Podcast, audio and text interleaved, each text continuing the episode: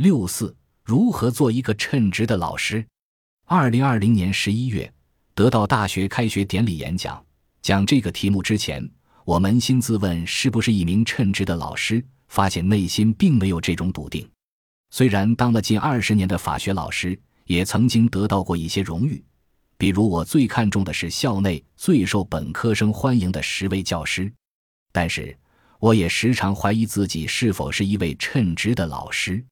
所以今天，我只是想和大家一起来探讨这个问题：从事一份职业，到底怎样才算称职？我想跟大家分享对我的教师生涯影响很大的三个时刻。第一个，我想先说说怎么当上老师的。我从一九九九年读研究生期间就开始讲课，当时是讲自考，目的主要是为了补贴生活费。从那时开始，父母基本上就不再给我生活费了。但是，我做老师有个障碍，我从小很害怕在人面前说话。刚开始来北京的时候，普通话说的也不好，经常被人嘲笑，比如刘奶奶和牛奶。而且我还说话结巴，当时一开口就自卑。关于结巴的原因，有种说法是结巴的人思考速度快于语言表达。但是只要我站上讲台，结巴就会好一些。当我说普通话时，可能头脑中有一个转码过程。这样思考速度就和语言表达同步了。备课的时候，我会写讲稿，把要讲的每一句话、每一个案例都写出来，甚至连下课了三个字都要写出来。熟能生巧，讲的多了，自然就熟悉了。其实人类所有的成就，靠的都是艰辛的努力。我在讲课这件事上得到了正反馈，学生喜欢听我的课，这给我很大的鼓励。反正。我现在讲普通话的速度跟家乡话区别不大了。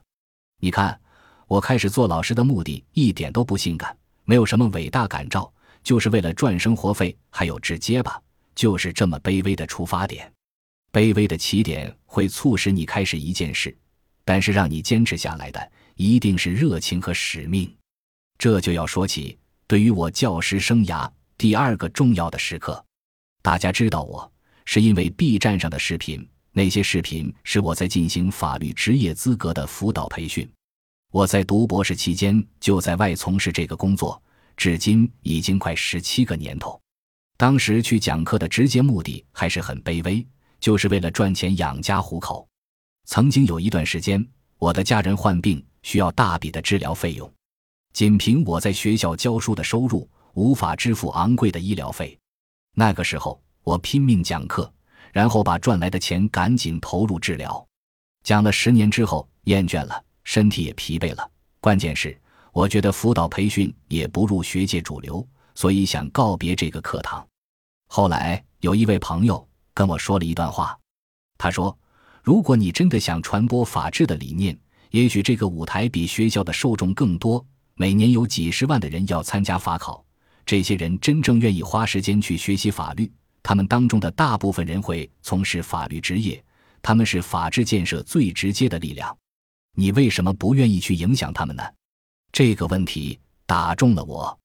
我到底为什么要讲课？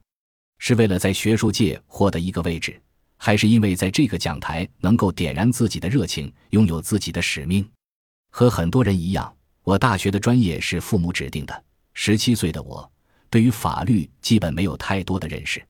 回想起来，当时塑造我法律观的主要是公审大会，犯人游街示众。少年的我根本没有人权保障的观念，只是觉得法律就是打击犯罪的工具。偶尔看到五花大绑游街的犯人，会觉得他们既可恨又可怜。当然，还有一个关于法律的印象，就是当时看的一个港剧《法外情》，刘德华演一个年轻律师，为一名被诬告的老妓女辩护。但由始至终也不知道这个女的其实是自己的亲生母亲。当时我就觉得做律师戴假发、穿法袍很帅，帮助穷人伸张正义很令人向往。进入大学，我开始慢慢理解法律的意义。法律是人类社会最古老的专业，在最早的大学里只有三个专业：神学、医学和法学。当一个人的灵魂出了问题，他需要神学。当身体出了状况，需要医学；而当社会出现了问题，那就需要法学。可见，法律最重要的作用是为了解决社会的问题，维护社会秩序。但是，法律本身是一种悖论性的存在，它一方面要维护社会秩序，另一方面又要防止维持社会秩序的力量异化为破坏社会的力量。我所研究的领域是刑法，尤其体现了这种看似矛盾的悖论。一方面，它是通过最严厉的惩罚措施来维护社会秩序，轻则剥夺公民的财产，重则剥夺自由甚至生命；另一方面，对于惩罚犯罪的国家权力又要加以最为严格的限制。一如培根所言：“一次犯罪不过污染的水流，一次不公正的司法却污染了水源。”如果惩罚犯罪的权利不受限制，欲加之罪，何患无辞的悲剧就会一而再。再而三的上演。我是一个书斋里的法律人，真正在法律工作一线的是我在法考课堂上的学生们。我要通过我的课堂，我的学生才能一点点走进自己的梦想。我教书的政法大学老校区面积很小，是一个小而美的校园。从东门进去，右拐就可以看到一块石碑，上面有老校长江平先生所写的“法治天下”四个字。每当看到这四个字，就让我感到激动与平静，忘却暂时的疲乏与怠惰。做老师这么多年后，我才慢慢读懂这四个字。这不仅是一个前辈的教诲，而且是一个庄重的邀约。你愿不愿意做一束光，把个人的微光传给你的学生，让法治在这片土地生根发芽，长成一棵无法撼动的参天大树？我接受了这份邀约。人生大多有两种路径来实现自己的追求，一种是找到一个自己热爱的事业，另一种是热爱自己选择了的事业。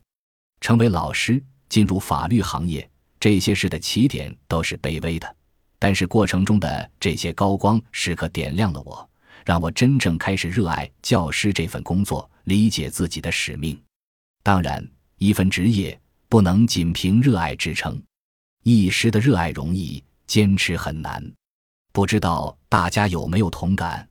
热爱不等于称职，把热爱转化为持续的行动，才是称职的开始。我跟大家分享的第三个重要时刻：行动的力量从哪里来？有次我参加一个公益项目，和一群朋友去探访麻风病院。出发之前，我非常紧张，因为我害怕麻风病有传染性。毕竟，麻风病曾经是一种非常可怕的传染疾病。我在出发之前，无数次上网搜索麻风病的传染性，得出的结论是在二十世纪七十年代之后，麻风病经过合理治疗，已经没有传染性了。但是我还是充满恐惧。我跟负责人商量，要不我们就别去了，我们多捐钱就好了。结果大家还是决定探访。我记得那天阳光明媚。但我内心充满恐惧，又不敢表现出自己的恐惧。我们一行十人，我个子最高，躲在队伍的最后。快到麻风病院的时候，一位麻风病人用滚轴自制的小木板车助力前行。麻风病因为会攻击人体的痛感神经，让人感觉不到疼痛，所以受伤了也不知道，因此身体上有很多伤口疤痕。这位麻风病人的脸型扭曲，非常丑陋。当时我们队伍中走在前面的一位女孩，跑着过去和麻风病人打招呼，甚至拥抱他。这位女孩长得非常漂亮，而在那一刻，美丑的对比让她更加漂亮。这种漂亮不仅是外在的，更是内在的。而丑陋的是我内心的幽暗。后来我思想问她：“你不害怕吗？”她说：“其实也挺害怕的，只是当时突然有一种力量鼓励她去拥抱病人。”他很感恩这种力量，可以鼓励我们所有的人，可以给病人带去希望与光明。不只是这位女孩，那次活动中，同行的朋友给了我很大的勇气。和他们走在一起，我也终于可以从恐惧中走出。一切有意义的知识，最终都是为了行动。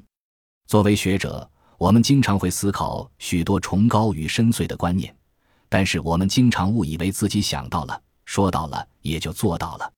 这其实只是自欺欺人。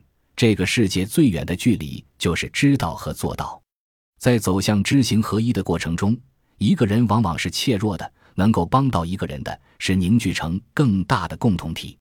十多年前，我们搞过一个读书会，这个读书会现在变成文章小组。每次我写完文章，都会发到小组，供大家批评指正。有段时间，我因为一些原因遭遇网络攻击，心情非常郁闷。第二天出差，居然在火车上碰到了一位读书会朋友。因为疫情原因，我们都已经九个月没有见过面了，居然神奇的坐在同一趟火车去同一个城市出差。我当时向他抱怨自己的遭遇，他却问我：当被人夸的时候，你是否觉得不真实？我说：是啊。他接着问：那你高兴吗？我说：还挺高兴的。于是他反问：那别人批评你的时候，为什么就不高兴了？本质上，过分的夸奖与过分的批评不都是误解吗？误解本来就是人生常态，不要喜欢好听的误解。而厌恶不好听的误解，这一段话让我瞬间释然。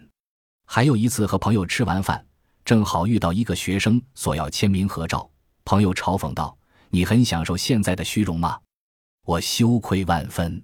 我很感恩能够拥有一群志同道合的朋友，这种友谊让我走出自恋，能够拥有前行的力量。今天我感到很幸运，能够跟同学们坐在一起。探讨对我们人生非常重要的命题，那就是如何行动。当我们从知识迈向行动，我们可以在行动中获得共同体的力量，这份能量又能回过头来为我们自己作为一个个体的行动提供力量。小说《麦田里的守望者》里面有这样一段话：一个不成熟男子的标志是他愿意为某种事业英勇的死去；一个成熟男子的标志是他愿意为某种事业卑贱的活着。我从未想过成为英雄，我只想在使命中卑微的活着。所以，我渴望共同体的友谊能够不断的温暖彼此，互相扶持。